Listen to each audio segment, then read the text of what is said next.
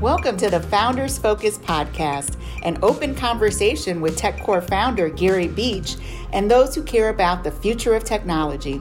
For more than 25 years, TechCorps has worked to ensure K through 12th grade students in the United States have equal access to technology programs, skills, and resources that enhance early learning and prepare them for college or career. Founders Focus invites you along for the journey as we examine technology and how it impacts the way we work and live. Hello, and welcome to TechCorps's Founders Focus podcast series. My name is Gary Beach, and I am Vice Chair and founder of TechCorps. We're excited today to start a three part series focusing on corporate America's role in creating a more diverse technology workforce.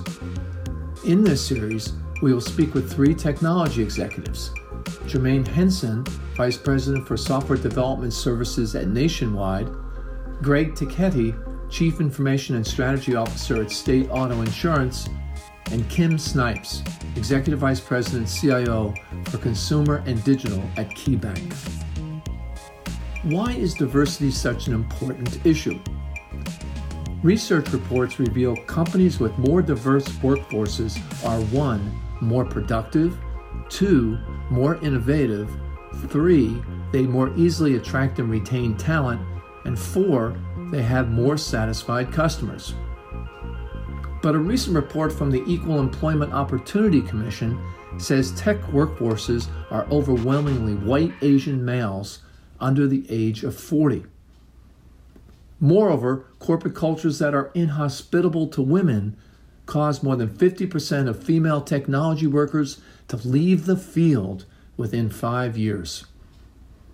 More has to be done, and thankfully, more is being done. And today we conclude our series with part three, where we're going to talk with Kim Snipes from KeyBank to share ideas on how to create a more diverse technology workforce. So let's get started. Uh, Kim Snipes, thank you for joining us today. I'm looking forward to the conversation. Thank you for having me. Uh, it's our pleasure. Kim, let's get started by uh, if you could please explain. You have a fascinating role at, at KeyBank in terms of being the CIO of consumer banking and and and digital technology and services. That's quite a lot on your plate. Uh, tell us about your role. Sure, it, it is an exciting role, Gary. Um, I, as you mentioned, um, I am the CIO at KeyBank for their consumer bank, uh, which means all the technologies that you think of that run a consumer bank. So if you think out in the branches, you think the ATM, um, you think uh, the the different core systems that that allow you to make loans, that allow you to set up deposit accounts. And then I also have the consumer digital, which means all those digital properties that we leverage to um, touch and interact with our customers, our consumer customers. All that development and support of those applications happen in my organization, and it is absolutely a exciting and fun job to have. How many folks are on your team? Um, roughly around 700. Um, that does include um, we have a um, I have an operations space uh, for the wealth area. I, I, actually have the operation side as well. Uh, but if you take that aside from a technologist, uh, probably around 500 to 600 um, folks that are uh, there to support our consumer bank and consumer digital. That is uh, that is a big big uh, staff you've got there. Kim, as we said before uh, we started to roll on this podcast, uh, you know, everybody has a story in terms of their tech career. And if you could share with our listeners, what was your story as, as a young woman uh, getting enamored with technology? When did it happen? Who were your influencers? Uh, just just uh, share with us your thoughts there. Sure. Uh, it, it, was kind of a defining moment for me that I still remember when, way back when, in the, oh my gosh, I'll date myself, but um, at, back in the 70s, where my dad brought home a Apple computer for, and he, and it's me and my sister, so just the, the two girls, and brought home an Apple computer and really opened us up to the world of technology. And, and what it also did is sent a signal to me um, that didn't didn't make it a um, something that you would only think a boy would be interested in versus a girl being interested. So it, it immediately didn't know it at the time, but it unlocked for me something that was new and exciting, and there's no reason I couldn't take advantage of it and learn it and get interested. And from that point on, um, it took me through high school, learning some of the coding into college. Um, and I will tell you in college, I knew the CIO type of role where it's that intersection of business and technology that enables the business was absolutely where I got my energy, my passion, and really was hoping I could take my career. Uh, that was you were way ahead of your time. Uh, in fact, one of our other guests uh, was talking about how their parent brought a computer home, and they took it apart and they looked at it, and I can remember those days of uh, lugging around an Apple IIe computer, if you could believe it, on a knapsack yeah. in the New York City subway system, going down to Penn Station. Wow! But uh, you know, times times have changed. Um, what is uh, Key uh, Bank's relationship with TechCorps? Um, we Key is definitely familiar with the, the, organization and really feel like we share similar values around the importance of technology education and infrastructure, and also the importance of really being a strong advocate uh, for diversity, equity, and inclusion. So I feel like um, understanding tech corp, uh, tech corp, we, we definitely have a very um, similar agenda, similar passions. Well, I, we appreciate your, your support. Um, and possibly the seminal question here today, uh, and we'll branch off it as we go through, is is this why why? And when you were mentioning in the in the seventies when your dad, you know, brought home the Apple computer, um, I've been in the industry since about you know, 1979. And in research of the magazines and newspapers that I worked on, you know, for those 40 plus years, it always was an 80 20 split in terms of male versus female. And it still is today. Uh, although it's, it's, it's getting a little bit better in, in high school. But why does an industry as vibrant as, as technology why do we still find it difficult to, to create a diverse workforce?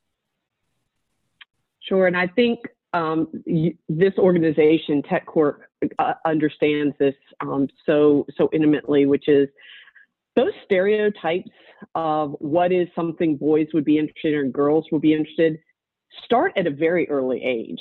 Um, I think through my interaction um, of trying to really be an advocate for more diversity in tech, um, heard through through my um, education that it happens as early as middle school.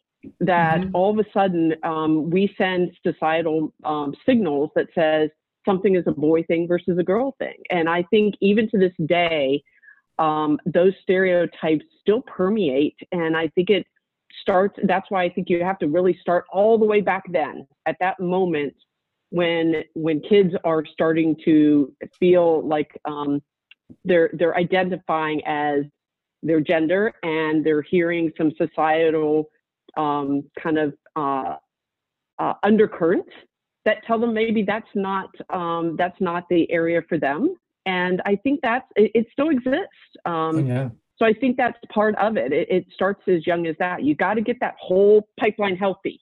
You can't have one um, more tenured um, senior level uh, uh, technologist and expect to see a different 80-20 if you don't start all the way back there at, at that young age. It's systemic and it is the entire pipeline. And here's some encouraging news along with what you said, uh, that in 2019, uh, the National Center, Center of Education Statistics uh, reported that 21% of all computer science uh, degree earners were women.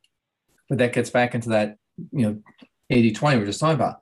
However, in 2020, the percentage of people taking AP computer science testing was in the mid 30s. So we are making some some some progress, and you know that'll that'll uh, I think it'll be on the shoulders. It's such a complex challenge because there's so many stakeholders, you know, in this in this in this challenge we have. There's there's uh, you know, educational institutions from K to higher ed, of course, administrators, uh, parents, elected officials, and of course corporations like like KeyBank. Um, what role uh, should corporations, and really two part question, Kim, what role should corporations play in making the technology workforce more inclusive? And what, what are you doing at KeyBank? Maybe you could share a couple things what you're doing there. So first, you know, what what what what does the industry have to do to interact with those other stakeholders I mentioned? Sure. Um, and I do believe uh, corporations have a big part to play. And I think it's multi pronged. I think they first they have to be active in the communities and really help with breaking down these stereotypes, uh, doing their part to enable and inspire young generations to pursue these careers. And I, I, absolutely think that, and I've seen that in my career at different institutions, um, a, a corporation stepping up to do that.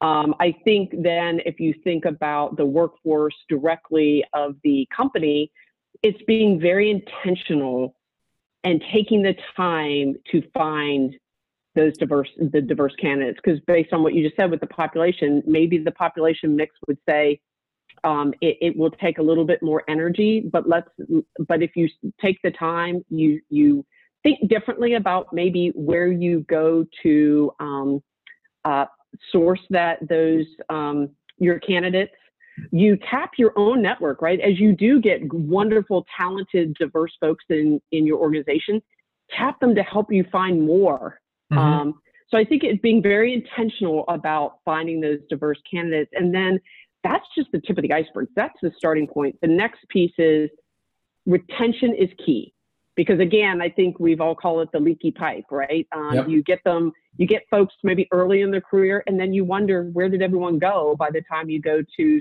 um, positions like mine and, and beyond and retention is really about um, investing in that talent making sure you don't lose sight of that talent in their career um, and and you start from the day they join the company and and you continue to invest um, and don't lose them as as they go through their career. And I feel like um, that is that is something that every corporation has to be very active in. It's not going to happen naturally. Um, you know, it just won't organically happen. You have to put herbs of energy against it. And um, and I think also I think corporations, and I'll tell you something Key's doing that I'm very excited about, um, can actually help expand the population of diverse technologists. And, an example we're doing at Key is what we call the Tech Ready program. We have we have seen a lot more diversity in our operations areas. Um, and the folks that are in operations have a high, still a very high aptitude towards um, uh, logic and, ra- and reasoning and analytics and those type of things. So what we've done is tap that that population and offer them the opportunity to take a training and we put them through a um, if they volunteer we do a 14 week coding boot camp um, right now we we did our first pilot with tech elevator um, out of them we bring them out of their jobs we train them and then we put them actually in tech roles. And now their career in tech has begun. And we're it, very exciting. We've already placed our first cohort and we're working on our next cohort, cohort of 15 additional folks. And we're seeing great um, success here because we're we're tapping into a diverse population we already have in our company, and we're giving them opportunities that they might have wanted earlier in career and just didn't get that chance. Ended up where they did, and and we're reinvigorating their their passion about tech and giving them and investing in them. So that, it's kind of exciting. So I think there's a lot of ways we can help. That that is an exciting program, and it maps uh, well to to a report that came out just the other day that, that there's about four million tech workers in in our country, uh, and the unemployment rate, Kim, is 1.5 percent. I mean, so there, it's only 60,000 jobs that are there that are uh, that are open at the time, yet there's about 300,000. Uh, so there's 60,000 people looking for work there are 318,000 open tech jobs in, in the country. Yeah. And so we don't just have a skills crisis, we have a, a, a, job shortage. And the programs like you're doing with Tech Ready uh, are, are are so admirable. I mean, that whole aspect of of upskilling and reskilling and retaining the talent you already have. I, I my hats off to you. I I I, uh, I think that's that that's really really good. Um, if I could just tangent off that, do you think not only tech company, well, KeyBank is, is, is, is, well, you've, you've been to as many conferences as I, and people will be on stage saying, yeah, I'm, I'm the CIO of, of KeyBank, but really we're a technology company that just happens to be a bank. Right. You know, so we're all technology workers. Um, do you think businesses are too selective when they're doing their normal posting, whether it's on LinkedIn or whatever, uh, you know, the proverbial uh, entry level job five years of experience needed. Is that is that pushing aside possible diverse candidates that that, that uh, could come into the pipeline? Um, absolutely, and that's I think why we we took the Tech Ready as an acknowledgement of that, right? That there's um, w- to the we all talk about there's the war on talent, the war on talent. Well, if you're going out and trying to find someone completely ready made for your position, then you and 10 other organizations are all vying for that. But if you can bring someone that has the attitude and the aptitude and maybe something that that is lever or foundational to leverage, right. you can invest in them. And what you get by doing that is one, you will get that technologist you want, and you will get someone that feels a level of um, loyalty is maybe too strong of a word, but they definitely feel invested in. And so to have a company that that you feel like invested in you, you're going to have a, a, maybe a different type of longevity with that company than someone that you know eh, um, came in and could work there but could work other places and maybe they don't feel that same level of investment. So um, I absolutely uh, feel that that's a, a, a big component of, of how we have to think differently about what we're going out and looking for and realize and we we have at um, at key we also have a program called future ready. We acknowledge we're going to have to do the investment and the training. We have a an extensive now set of of courses and ability and and um, enablement to allow our um, folks to find their passion in technology get educated and be able to look for opportunities. For example, we do gigs, right? So someone that wants to learn about, let's say, RPA, we have the ability to learn about it. And then we have gigs that they can sign up for and start to actually put that to use while they haven't necessarily moved roles yet. Um, so I think that's an example of, again, if I was looking for someone in RPA that had to have five years of experience, et cetera, that's one thing. But we're finding amazing talent if you're willing to make some level of investment. Yeah. And my son is, uh, I kid him, he works for a financial services company in Manhattan and uh, he's into RPA. So his title is Director of Intelligent Operations. So I kid with him. I said, Do I you like have it. a counterpart that's Director of Unintelligent Operations? he laughs at me. And then I said, All right, just, you know, let's move on. Um, but one of the things I was talking, uh, Kim, to somebody last week and this person was kind of saying that high, the era of hybrid work might be a way of, of accelerating the amount of women who either stay in the workforce tech, or, or decide to come into it. Uh, uh, so firms that, that, that wouldn't have thought of hybrid cultures and are now. Do you, do you have any thoughts on that?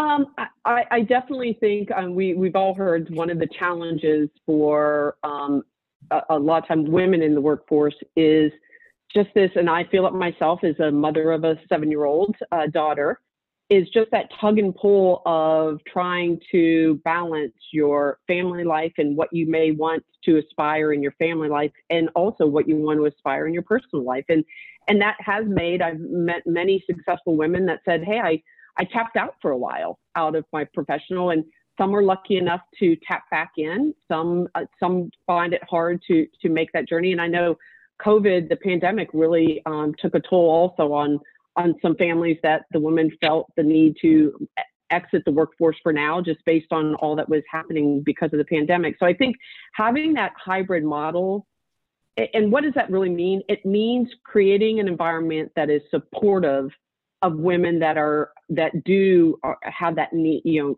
are trying to balance. And I think that's an, an important element here. And and I will tell you, for me, it's also um, I went on my quest, and I think I finally found it for that company that has a culture that truly embraces diversity and inclusion, and that means embracing my needs as both a you know a woman and as a professional. Um, so I think it's both. I think you it's the right kind of hybrid model and a culture that really walks the talk. And what would if if a, a talented, diverse female job candidate was sitting come to sit in your office, what would be the three reasons why you would convince her to work uh, at your bank? Oh my gosh. Um, first, and I did this. I was that woman two and a half years ago when I took my my career to Key, and I could tell you um, uh, the the the first thing was culture. Mm-hmm. Um, I I believe strongly. There's a lot of you mentioned it, three hundred thousand wonderful tech jobs out there. You um, there's great jobs. There's not always great cultures. Mm-hmm. So I think the first thing is when you're looking at a job um, and a and a career, you look for a culture that you feel like can support you. And I will tell you that's that. If you ask me all my questions in my interview, it was to understand that. And and key um, under Beth Mooney and, and now with Chris Gorman, believe strongly in you bring your authentic authentic self to work. And I see it every day. I see the level of um, camaraderie, collaboration, supporting one another when we need um, extra help. I, I witness that every day. So that's one reason I'd say you, you come to cultures, you leave because of bad cultures. That mm-hmm. is definitely one. Um, two, honestly, um, the accessibility of leaders, I think, is another important element to why I, I would say come to Key. Um, at Key, um, there the hierarchy is um, something that is um, transparent. You don't see the hierarchy. You have the conversations with different levels of leaders, and um, it really feels like we're all there for the same goal. And therefore, I feel like um, the accessibility to any level of leadership to have conversations, to to have an empowered voice that you can raise and say, "Hey, I I wonder why we're doing that because that doesn't make much sense. Um, having that, I think, is I've heard so many people that have come to work at Key. They said, "Oh my gosh, it's so refreshing, like that I actually can have a voice and I can say it at different levels, and it's it's welcomed. It's actually expected." So it's that, and then it's um, from a technologist. I'll go from a pure technologist. I want to go to a company that wants to be bold mm-hmm. and wants to wants to really stretch themselves from a technology perspective. And again, um, I'll just tout because I'm proud of it for Key. When I was interviewing, um, Key has probably I'd say one of the the best in class um, DevOps programs. Uh, uh, partnered with Google, um, and I think we we've shown that when we um, invest and we make those targeted investments, we could be at, at, the lead of the pack or at the top of the pack. And I just thought that's the type of company I want to bring my technology passion to. Well, I want to thank you for bringing that technology passion to us also here today uh, on, on this podcast. Just listening to you, uh, I could see what future ready, tech ready, bringing your authentic self and the transparency of the, uh, of, of the culture there at KeyBank mean, you're knocking off the boxes on all four things that McKinsey said that we that you must do in terms of being productive, innovative, attracting a talent, and and I'm positive uh, you probably have hundreds of thousands, if not more, of satisfied customers. So, on behalf of Tech for Kim, I want to thank you for joining us today. And uh, with that, uh, my name is Gary Beach. Thank you. I'm founder of TechCorps. Thank you for listening to today's podcast with Kim Snipes. Thank you.